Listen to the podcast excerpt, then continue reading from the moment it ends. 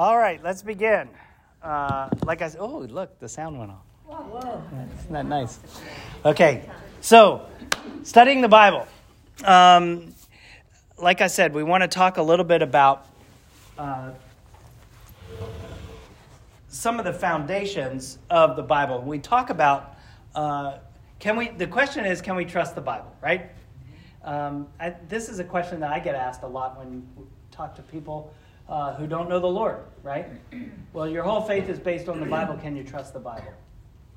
Um, and it really has, there are two, two parts to this. I think one is the composition of the Bible. How, does, how did we get the Bible that we have, right? And the second one is the translation of the Bible. Can we trust the way that the Bible is translated? Okay? Oh, yeah, maybe the original texts were inspired by God, but can we trust the translation, right? Does it get lost in translation? And so I think these are two important questions to address. And so I want to talk a little bit, especially about this issue of translation. We're going to talk about translation today. So I brought a bunch of Bibles because we're going to talk about Bible translations. Um, it's important to understand Bible translations uh, because they can be a real help when we're trying to study the Bible, right? And so you have to understand a little bit about how they function. So let's talk a little bit about composition of the Bible first. Old Testament books. You got 39 books, right? Where do those 39 books come from? Um, well, there are basically two Greek, ver- two ancient versions of the Old Testament. One is in Hebrew, and one is in Greek. Obviously, the original one was in Hebrew because it was written for Hebrews, right? Um, and so the Bible, uh, all of these books were collected and cared for at the temple in Jerusalem, and they were um, all put together there into a set, into a canon, what we call a canon, uh, which is the authorized set of, of, of approved writings. And so all of these were being collected, and then the temple gets destroyed by Nebuchadnezzar, right? And so when the people went into captivity, the priests who were carried off into captivity took with them those texts, and they maintained the texts. And then when they came back from captivity 70 years later, under Ezra, the priest, they came back, they started re- rebuilding the temple and they maintained those Hebrew texts, okay? And they stopped writing at the end of Malachi. Okay, so when Malachi in the post what we call the post-exilic period, the time after the exile, the canon stops. That's it. And that's where the 39 Old Testament books come from. All right? But there was another group of people after the temple is destroyed. And they went down to Egypt. And there is a large group of Jews living in northern Egypt, in Alexandria, that are in essence in exile after the Babylonian. They escaped to Egypt, okay, um, after, after Nebuchadnezzar destroyed the temple and carried off everybody in the third deportation, okay? They even took Jeremiah down there with him, kicking and screaming, okay? Um, so when you wonder why did uh, Mary and Joseph go down to Egypt when they were threatened by King Herod? Well, because they had relatives down there. Okay, there was a large Jewish population in Egypt, and so they went down to the to the Jewish quarter um, in in Egypt. And so anyway, these guys down there, 200 years before um, before uh, Jesus is born, they decide to translate all of the Old Testament into the Greek language because the world had become Greek. Okay, the world, the, the language um, of, the, of commerce and trade and culture was Greek. And so they translate the Old Testament into the Greek language, which is called the Septuagint. Okay? And it is abbreviated with the Roman numerals LXX. Okay, so you'll see the LXX show up. These guys didn't close their canon. They kept adding books um, as they continued to tell the story of what was going on with the Hebrew people. And so they added books like 1st and 2nd Maccabees, 1st and 2nd Esdras, and these different books. They are what we know as the Apocrypha. Okay? And so that's where the Apocrypha comes from. They're the extra Old Testament books. All right? So, the question is which ones do we accept? do we accept these Apocrypha books? What do we do with the Greek version?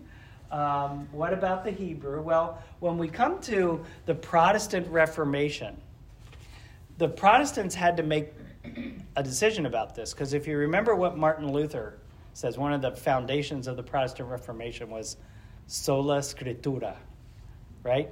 Only Scripture, Scripture alone. In other words, Scripture alone is the only source of authority in our lives. So if that's true, then it's really important that we know what the Scripture is, right? We have to define what books belong to the Bible, okay? And so Martin Luther and those guys at the time of the Reformation, they started asking some simple questions. They said, "Well, well, how do we evaluate this?" And they said, "Well, what books what books did Jesus accept as the scripture?" And when we analyze Jesus' quotations, we realize that Jesus only quoted from the Masoretic text. He only quoted, he may have used the words, because, of course, the New Testament is written in Greek. Hey? Am I disturbing your? Not at all. of course, he wrote in Greek, right? Um, the New Testament is written in Greek, so it borrows some of the words from the Septuagint, but yet, as far as this choosing books, Jesus doesn't ever choose to speak from the Apocrypha. And the Pharisees at the time of Jesus accepted only the Masoretic text as scripture. And Jesus never, Jesus accepted that. And so these are some of the reasons that they're accepted um, in that way. Dan, Yeah, did Jesus quote from all 39 books? not all 39. No. So, I mean, you get that. Yeah, and so they also look at Paul. They look at all the New Testament writers, and the New Testament writers don't don't accept these. It's pretty Don't clear. quote from them. Don't quote from them. So if they never bothered to quote from them in all of their writings, then it's pretty clear that they weren't they weren't functioning from this list. Okay. What were the most quoted books? Um, Isaiah, Isaiah. Jeremiah, Psalms, Yeah. probably. Yeah. Yep. So, uh, the New Testament. We have 27 books in the New Testament. They're Greek, right? Um, and the New Testament, we have a lot of evidence for the New Testament because it's so much closer, right? And so, as the New Testament is coming together, by 367 AD, Athanasius writes a letter. He's one of the early church fathers. He writes a letter and he says, These 27 books are the authorized list of books that are accepted. And really, from that point on, we have that authorized list. There were some other books that floated around. Um, and you know, if you ever watch the Da Vinci Code and things like that, you know that there are other there are other books out there. There's other gospels, the Gospel of Thomas. There's the Gospel of Judas. There's uh, the Gospel according to Peter. There's these what we call pseudepigraphal books. Okay, in other words, pseudo meaning false, and pigraphal meaning um, signed, saw, false autographed books. And so these were books that were written much later, like 300 years later, but they wrote them in the name of one of the apostles so that they would get credibility. And um, they're fanciful and they're magical and they're not, they don't have the same quality as the scripture, the original scriptures. And so when you compare them side to side, you go, this isn't even the same kind of stuff. This is like real, you know, allegorical and all these things. So there's all these these other books that kind of floated around, and these guys in the early church they had to sort through all that and say, no, these other books aren't the real deal. These 27 are the real deal. Do, do we Okay. know who authored those, some of those books, or, No, okay. no. I mean, because internally they say they were authored by. Yeah. Yeah. by the apostles, but it, it's they have clear that they weren't. They came much later. Did they have several conferences of church leaders who decided who was in and who was out? Yeah, they did. You know, if you look at this date, 325 AD is the first church conference, right? And that's when um, it's, it's, it's called by Constantine the first, right? And it's the Council of Nicaea. It's when the Nicene Creed is written. And they're beginning to define all this stuff. It's after the persecutions kind of stop. And so now they finally have a chance to come out from the catacombs and uh, have, have open discussions about how do we define the faith. And a lot of it comes in the face of um, heresy, right? So there were guys that were preaching uh, other kinds of gospels, saying that Jesus, for example, wasn't really a man, um, that he, he, was, he was God, or that he was just a man endowed by the Holy Spirit, but just a man, That wasn't really God. And so the church had to sort through all this, and in the process, they had to define what were the authentic books of the Bible, right? And so Jerome is going to um, Saint Jerome in the in, in in the 300s. He's going to take all of the Greek Bible, which is the Septuagint, and he's going to combine it with the 27 books of the New Testament, and he's going to put them all together into the Greek Bible, and then he's going to translate it into Latin. And he writes the Latin Vulgate, and that becomes the standard Bible for the Catholic Church, the Roman Catholic Church, up until what, the 1960s? No, the Catholics though kept the Apocrypha. Well, that's why they kept the Apocrypha, because it was in the Greek Bible, because it came from the Septuagint. Okay. So they never didn't they didn't know what to do with it. But think about Catholic doctrine. How does the Catholic doctrine work? Where does truth come from for, for the Catholic Church? The priest, Pope. The Pope. It comes from the institution of the church. Okay? And so if the church controls truth, then it doesn't they don't have to really define what the scripture is. They can leave it a little loosey goosey. Because because it's not only it's the scripture and it's the history of the church and its papal declarations, all of that become that's how they define truth, right? And define doctrine. And so the church, the Catholic Church, didn't really deal with the issue of the Bible. They didn't clarify it during that whole medieval period. They just kind of said, you know, it's kind of there. Apocrypha's there. We'll put it in the back. We got it there. We don't know what to do with it, but we're not going to make a decision, right? They just kind of floated with it until the Reformation. And that's when the reformers said, no, no, no, no, no. We got to figure this out. Because if we're going to say that the scripture is our only source of truth, then we need to define the scripture. And so they did.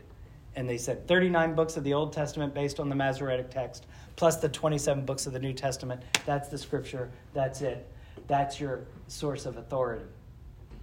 And then the Catholics come back in the, in the Council of Trent, what's called the Counter Reformation, and they say, well, if you're going to choose that, then we're going to add the Apocrypha. I mean, that was basically what they did, okay? So they, that's how that got in the Catholic Bible. So that's how the two Bibles separated out, okay? Does that make sense? So it's a historical development over time. Um, and, uh, and then the issue of translation comes into, into effect because Martin Luther, if you remember, he was a Greek and Hebrew scholar. That's what he did. That was his job. He worked at the University of Wittenberg and uh, he was a Bible translator. That's what he was. He was a Greek Hebrew scholar. And since people went to the church for truth, then only the priests and the monks and those guys needed to know the Bible because then they would explain doctrine to the people, right? So Bible translation wasn't important. That's why church stayed in Latin all those years. When we get to the Protestant Reformation, immediately Martin Luther says, sola, only scripture, sola, solo scriptura. And then he also says the priesthood of all believers. Well, if the believers are priests and we can go directly to God and we can read the scripture for ourselves, then we need the scripture in our language. Right? And so as a result, he writes the first translation in the vernacular into German.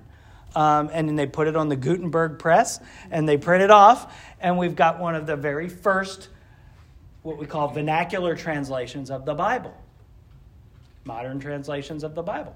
And so he begins a movement of putting the Bible into the vernacular, into common languages, right?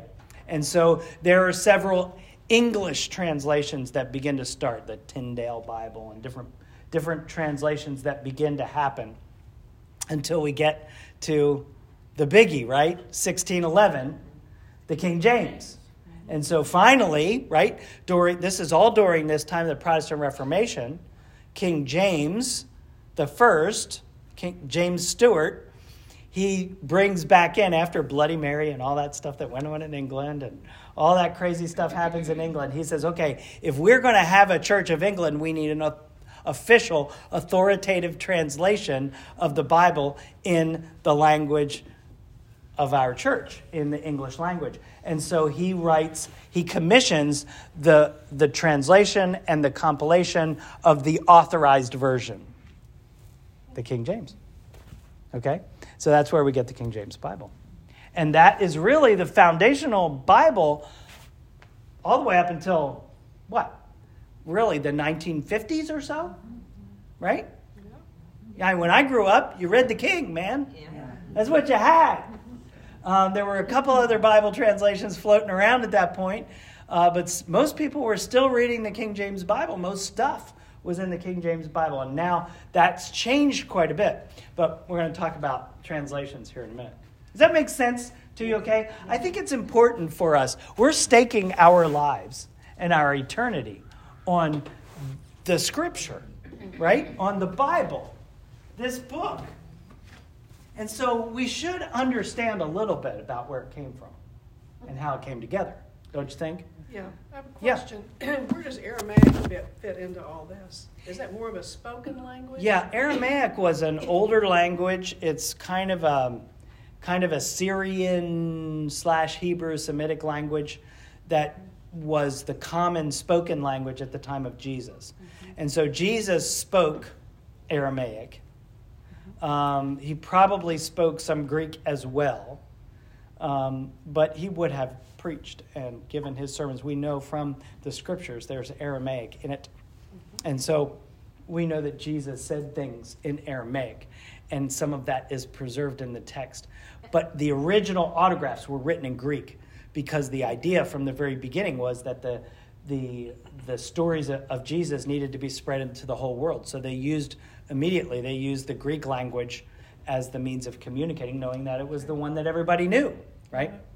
Dan, is Yeah. it correct that when the Jews went to Babylon, that they really gave up their Hebrew as their spoken language and assumed the Aramaic at that point, and the Hebrew basically became their religious language? Yeah. So, um, Hebrew really wasn't spoken by anybody except the religious Jews to Right. speak of. So I guess that necessitated the translation into Greek because if anybody who didn't know Hebrew was going to have any encounter with their religious history, it was going to have to be put into a language that people knew. And by the time Alexander Hellenized the world, uh, Greek was the thing. So it, it really makes sense Yeah.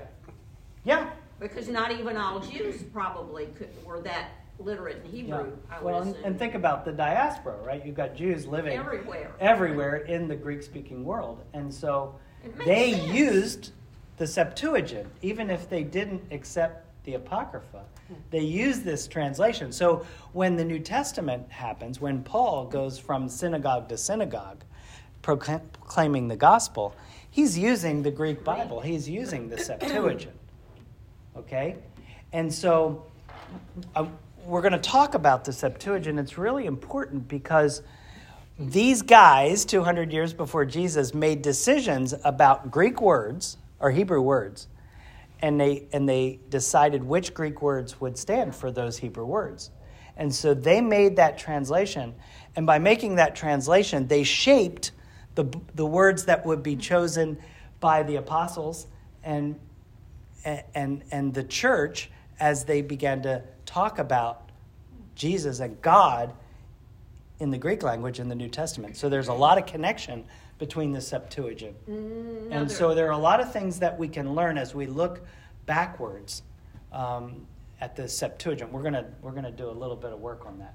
Yeah. In reading a lot of commentaries, they'll go back and say, well, the Hebrew is rather obscure and we're not exactly sure what this Hebrew word means. So by the time we're moving later and later, the Hebrew is really becoming more and more obscure, isn't it? Well, We're not sure yeah. what some of the words mean and, and those vowel markings, and it, it's kind of uh, Hebrew is one of the oldest languages in the world.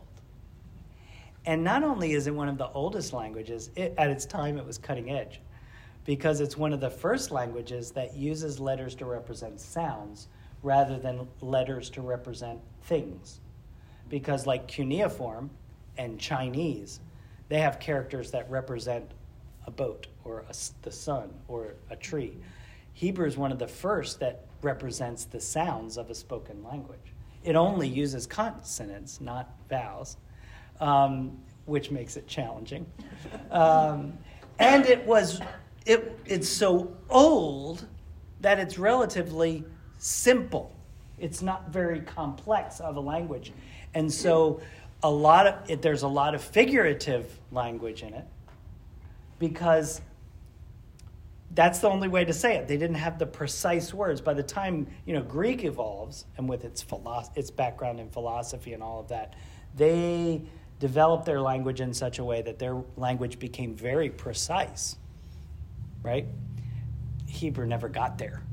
You know, Hebrew's much simpler, and so it's a little bit more difficult. And so having an ancient Greek translation where some guys in 200 and so BC made some decisions about what that Hebrew word meant, that helps us as we're Yeah. trying to figure out. get a bit If we can't figure, if we don't have enough Hebrew evidence, there's not a large body of Hebrew Hebrew writing, right?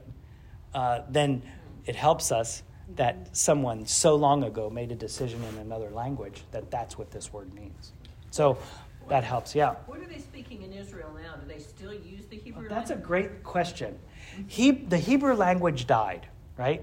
Oh, okay. They wrote it. It was it was after after Rome destroys the temple again, and uh, everyone is dispersed. All the Jews are dispersed around the world. They picked up the vernacular. I mean, they they and their Hebrew really gets lost. Okay, and it's not spoken anymore. They still have it written. Okay, they could still read it. The the scholars, the rabbis, but it's pretty much lost. So when Israel reconstituted as a nation, they were trying to decide what language they would speak. Should they speak Russian, because a lot of them were Russian Jews? Should they speak Spanish, because a lot of them were Spanish Jews? Should they speak German, because a lot of them were German Jews? Or English? What, what language should they choose?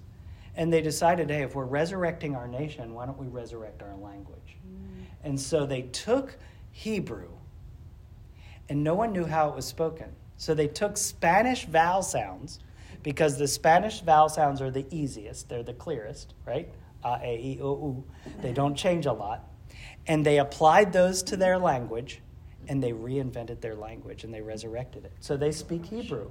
Reinvented They in the 40s? reinvented the language So and taught everyone to speak and write the lang- their ancient language in a new way. It's amazing. It's really amazing. So they resurrected the Hebrew language. It's also interesting that there are thousands and thousands of these old texts that have been found that not only are they uh, consistent with one another, but they, uh, oh, I'm jumping ahead of you. You made the logical leap. anyway, Yeah. they they, uh, they had these when they got ready to relearn Hebrew. They had a lot of Hebrew copies available to uh, work from. Yeah. Well, Yeah. another- So, another- what one thing to just say about the Hebrew, one of the issues with the with the Old Testament is the oldest copies of the Old Testament that we had were dated 1000 AD. Oh, They were the oldest that we had. And so a lot of modern scholars in the early 1900s said, we can't trust the Old Testament. We can't trust the Old Testament because a thousand years after Jesus is born, and we that's the earliest Old Testament text we have. This thing, who knows what it was originally? It changed in a thousand years. I mean, you can bet your bananas on that, right? And so that was discrediting the Old Testament. And that was all true until the Dead Sea Scrolls. Mm-hmm. When they that's why the Dead Sea Scrolls are so so very important. They found these Dead Sea Scrolls in 19 in the 1940s, right? 1948, 49. And when they found these, it gave us texts of the Old Testament in Hebrew from the time of Christ and earlier. So it went back another went back a thousand years, and we were able to take the Dead Sea Scrolls and compare them with the newer texts that we had, and there was no significant change. Hmm. So God had preserved His Word over time, and that's what's so important about the Dead Sea Scrolls, and such an important um, piece of evidence for us as believers in the text, right? Because that text was miraculously preserved over time. Isn't that cool? So the Dead Sea Scrolls are really cool. So uh, what John was saying is we don't have the original manuscripts, and if when we talk about the, we call them the original autographs. We believe that the original autographs were inspired by God, but we don't have any of them. Bummer, right? So how do we know what the original what originally Mark or Matthew or Luke or Paul wrote if we don't have a copy if we don't have their original autograph, the original page that they wrote? Because we know that it was all hand copied. And so, what about copier errors? What about people embellishing what was written or changing, outright changing what was written? We know that happened, right? And so, how do we have any confidence in what the text says? And that's where we come to this tree, okay? The original autographs are like the trunk down here at the bottom. And think about what happened in time. In time, uh, the original autographs are written. Paul writes the letter to the Corinthians, and he sends it to Corinth, right? The guys in Corinth, they gather the church at night. As soon as they get the letter, and everyone is there, and they read the letter from Paul. You can imagine what that was like, right? They read the letter of 1 Corinthians for the first time. And then immediately, later that night, guys go into the back room and they start copying it. They start copying it and sending it to other churches. And then they get it and they copy it and send it to other churches. And then after a while, after handling the scroll for 50 years, it starts getting worn out. So somebody sits down and copies it over so that they got a new copy of the old scroll, right? And so you've got all of these copies that begin to happen. And it looks like a tree because there are branches that go out different directions, right? Because this guy is the original autograph, and three guys wrote copies, right? That night. And then those copies were copied, and those copies were copied, and they branch off. And so what happens is we have a whole group of scholars that look at this body of evidence because we have we have manuscripts and fragments of copies from all over this tree. And they compare them with one another to try to understand what was the original text. What was the original thing that was said? So, for example, and it's a very careful science and it happened so carefully and so scientifically. And we have so many so such a large body of evidence right? Much more than any other ancient document. That we have confidence that we've been able to reconstruct and say with authority this is what the original autograph was. This is what the original text was. Okay? Um, any where there is a problem, there are areas where there is some concern. It's not in an area where it changes Christian doctrine. Okay? So all of the major passages, the John 3:16s, the Romans 8s, all of these different passages that are so key in establishing what we believe about salvation and everything, no doubt. No disagreement. Some little minor places here and there, there are disagreements. And all of that is noted. If you look at the Greek Bible, I didn't bring my Greek Bible. There's an apparatus at the bottom that gives you information about every place where there was disagreement and what text said what and what text said this and how sure the committee felt that this was. They rated a one, two, or three. I mean, it's all very, very scientific. So that's why we have some places where you'll have a note in your Bible that says, this other word might be here. Somebody look up Mark chapter 9, verse 29. Aren't there even incidences that are in all the manuscripts? I was thinking about Jesus and the woman caught in adultery. Isn't that one of the things that's not mentioned in some of the older manuscripts? And they always notate it. And, Exactly. And the ending of Mark, the Yeah. ending of the Gospel of Mark. yeah. Mm-hmm. So, w- somebody read Mark, Mark 9, 29. And, and he said to them, This kind cannot come out by anything but prayer. This kind of what? It's talking about a demon. Demon. Oh, Okay? Is there a note in your Bible? yes. Some This kind, this prayer kind and of fasting. demon can be conquered only by prayer. Some manuscripts add the word and fasting. and fasting. Right? So there's one of these areas, there's, there's a discrepancy, right? And it's a simple little thing. And the, the general rule of thumb is this simple is better, and shorter is best. Okay? Usually, the people who are copying, when there's a change, if it was intentional, then it's probably they added words rather than took away words mm-hmm. because they wanted to clarify things. You know how you always said, Boy, I wish the Bible would have just said this? Well, some guys actually did that. so they said, Well, let me just clarify that. Um, it should say prayer and fasting. So they added the word fasting in there, and it showed up on one of the branches. And they traced it back and said, This is basically where it happened. And so that's why there's a discrepancy. Okay? So we have those things all in and around the Bible. And that's why you'll have sometimes a note that will say, this verse maybe is, is in doubt, or that particular word is in doubt, or addition, phrase is in doubt. Okay? So shorter is usually best, and simpler. Usually the most confusing reading is the best, um, is probably the most original. Why?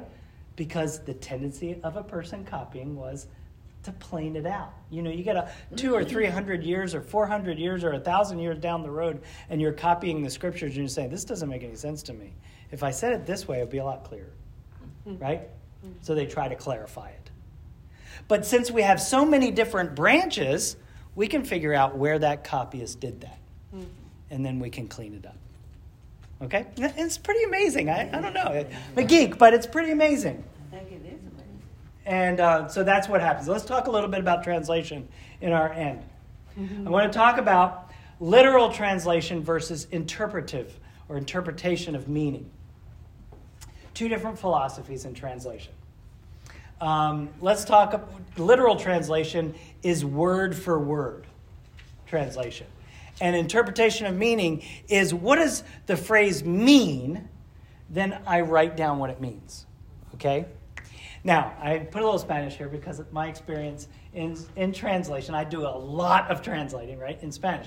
So I wrote this little phrase El hombre está detrás del palo. The man is behind the tree. That's what it literally means. That is the word for word translation. Okay? The man is behind the tree. However, you guys don't know what that even means, what I'm trying to say, because it's culturally interpreted, right? It's a figurative statement. And if you don't know the culture behind this statement, then you won't understand the statement. So, if I'm interpreting the meaning, the man is confused or misinformed or uninformed. Okay, that's what it literally means. So when I'm translating something, if some, my wife is speaking and I'm translating for her from Spanish to English, I have to hear what she's saying and I have to make a decision. Am I going to go with a literal word for word translation or am I interpreting the meaning of what she's saying? Okay? This is an important, this is the way translators function. And sometimes they do word for word, and sometimes they do interpretation of meaning. I think most generally you want to stay as close to word for word as you can until it's not intelligible. And then you want to interpret the meaning, right? Yes. Dan, as a bilingual speaker, does the does Leda, let's say, you know, her original language being Spanish, does she see what she's saying there, El Hombre, etc., as being the one on the right or the one on the left, as being a native speaker? Well, as a native speaker, she's saying this. No, I know, but as she, in that language, yes, that's what she's saying, but is her mindset feeling the right or the left? Well, she doesn't need to. No. You know, it's like I'm it, well, to- it's like if if you're speaking in English and you say something in English like um, But I mean, the, the left side means something totally different than the right side. Is she seeing it more as the right side in that language or the left side in that language? well, you see, for her, if she were to translate it word for word, she would still understand it. If she understood English, she would understand this expression, Right. So- right? And she understands this because that's the way she relates it in her mind. But I mean, is the man in her mind uh, confused and uninformed, or is he st- standing behind a tree? Both. Because it's the it's the figure of speech, right? So she understands the figure of speech for what it means. Like if I say, uh, like if I say, you, you know, Deb, you're a pain in the neck.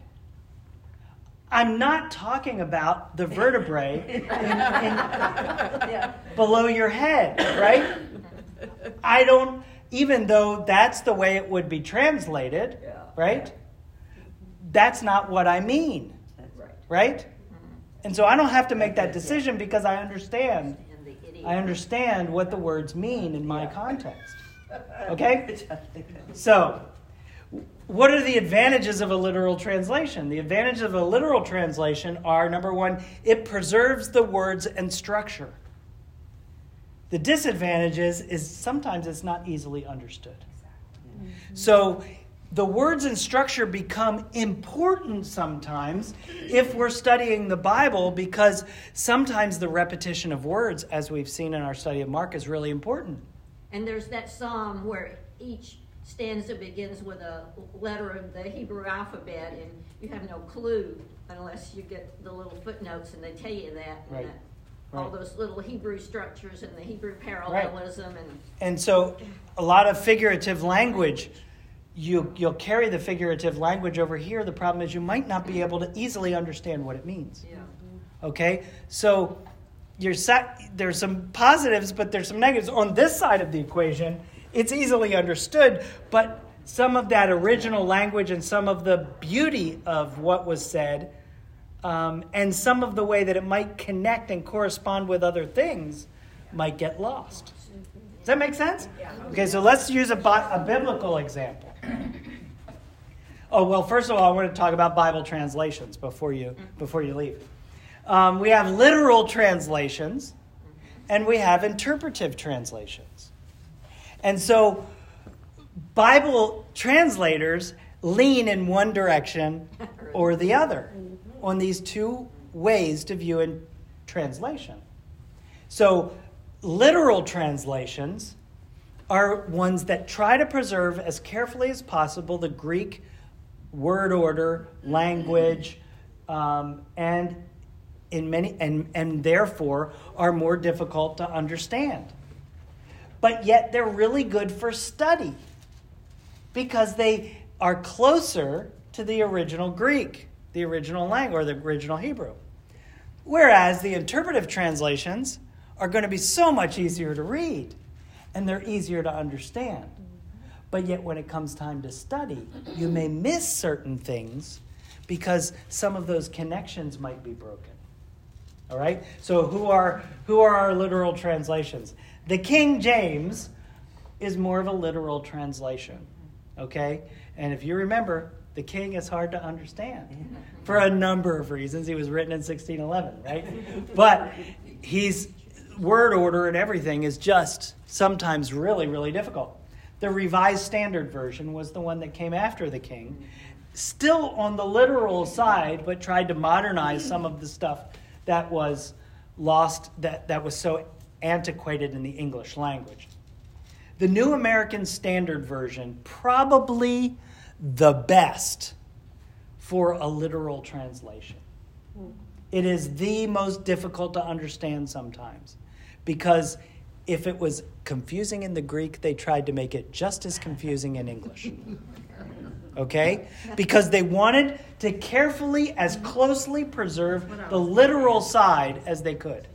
Okay? So sometimes the, the tenses seem awkward of the verbs. Sometimes the wording is very awkward. Sometimes it's, di- it's really difficult to read. But it's as close as you can get. The New King James is also a, a good literal translation. And probably the best modern literal translation is the English Standard Version, the ESV. Okay? On the interpretive side, we have, do you remember Good News for Modern Man? Yeah. That was one of the first ones that tried to do this interpretive approach. Uh, it's a translation, but it's more interpretive. Uh, the Good News for Modern Man, today's English version. Um, the New International Version, 1984. That was the first NIV. Now we have a newer revision of the NIV, and the new and they just call it the New International Version until they make a new one. Then they'll put the date by it.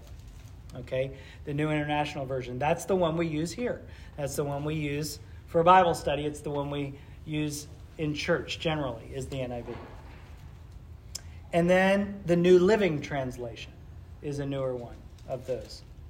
And then you have paraphrased Bibles. And paraphrased Bibles take a whole different tack. They want to take this interpretive idea even a step further.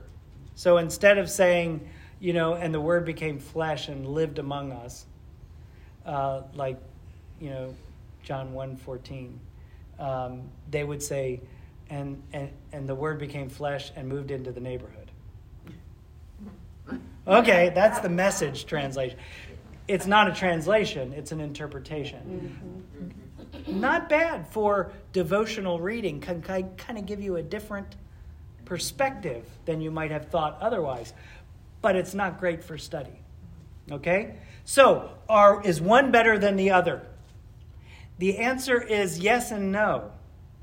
They're both done by scholars who know their stuff okay? But they've taken different tacks on how to approach translation. One is trying to help us understand the meaning more clearly, the other is trying to preserve as literally as possible what's originally written. So I'll give you an example. Here's an example from the Bible. We'll stop here. I beseech you that you walk worthy of the calling wherewith you are called. This is a word for word from the interlinear Greek, okay? And this is from this is from Ephesians. The literal translation, I urge you to walk in a manner worthy of the calling to which you have been called. Now look at what the NIV says.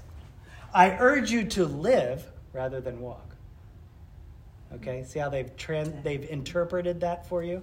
They've taken away the idea this figurative idea of walking. And they said, what he really means here is live. So we're going to just put live in there. So I urge you to live a life worthy of the calling you have received. See, so the calling wherewith you have been called has been planed out to the calling you have received. It reads much better over here, doesn't it? But this is much closer to the Greek. Okay? So you see the difference between the two? So when you're studying the Bible and you're really digging into a particular passage, you want to use translations from both sides of the equation.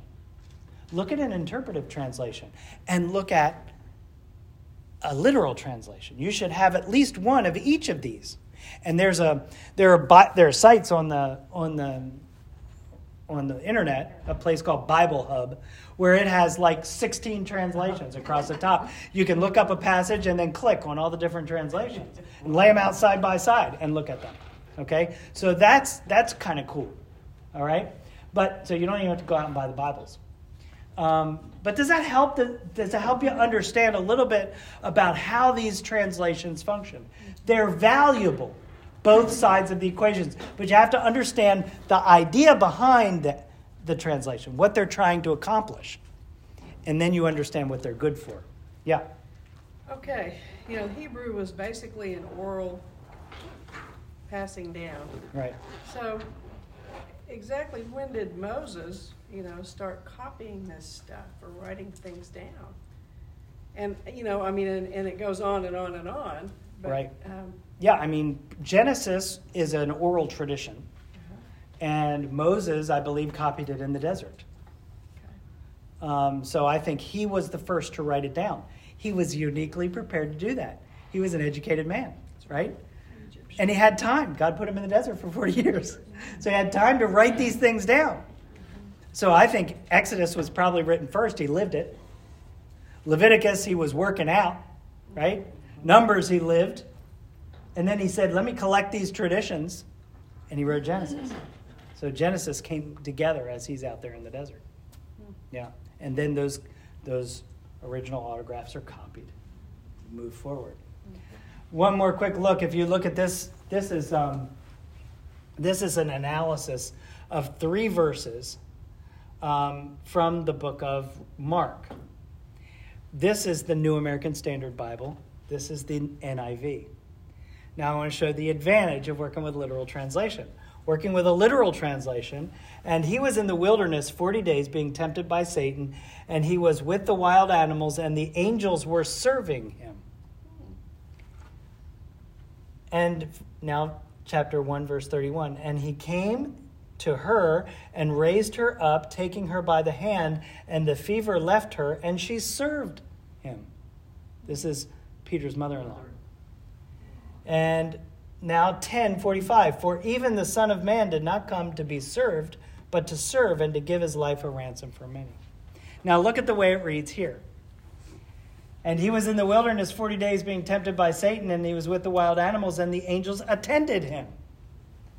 So he went to her and took her by the hand, and he helped her up, and the fever left her, and she began to wait on them. For even the Son of Man did not come to serve, but to be served, and to give his life a ransom for, for many. So clearly in the NASB, you see that it's the same word being used in these three examples, and you can see wait a minute, are these tied together? How should I look at this? Whereas in, in their attempt to make it as clearly and easily read, they pick different words for the same. This is the same word in Greek, but they use three different English words to nuance it in different directions. Okay? So you see the difference there? So if you're studying and you're trying to see connections across passages, a literal translation works better. If you're trying to read and you want fluidity of reading and, and what it means in each particular passage, they've nuanced it for you in such a way that it makes more sense. See the difference? Okay? So by using both, you can begin to Uh, Sort things out. parallel Bibles that have one of each, you know?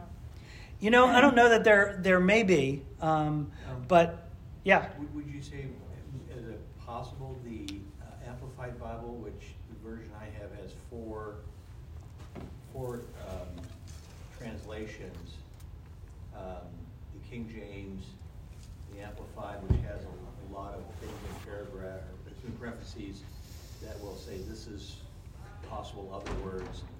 Uh, I'm thinking, trying to remember what it's got, the NIV and one other. yeah, So you have, have a Comparative. physical, Yeah. um, book that has all four, yeah. has, has four of them together. The amplified, the amplified gives you range of meaning on just about every word, and it's impossible to read.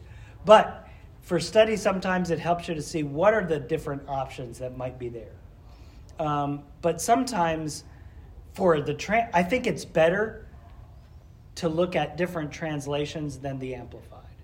Because in different translations, a committee of people, scholars, made the choice and they said this is the best in that range of meaning for this particular for this particular word.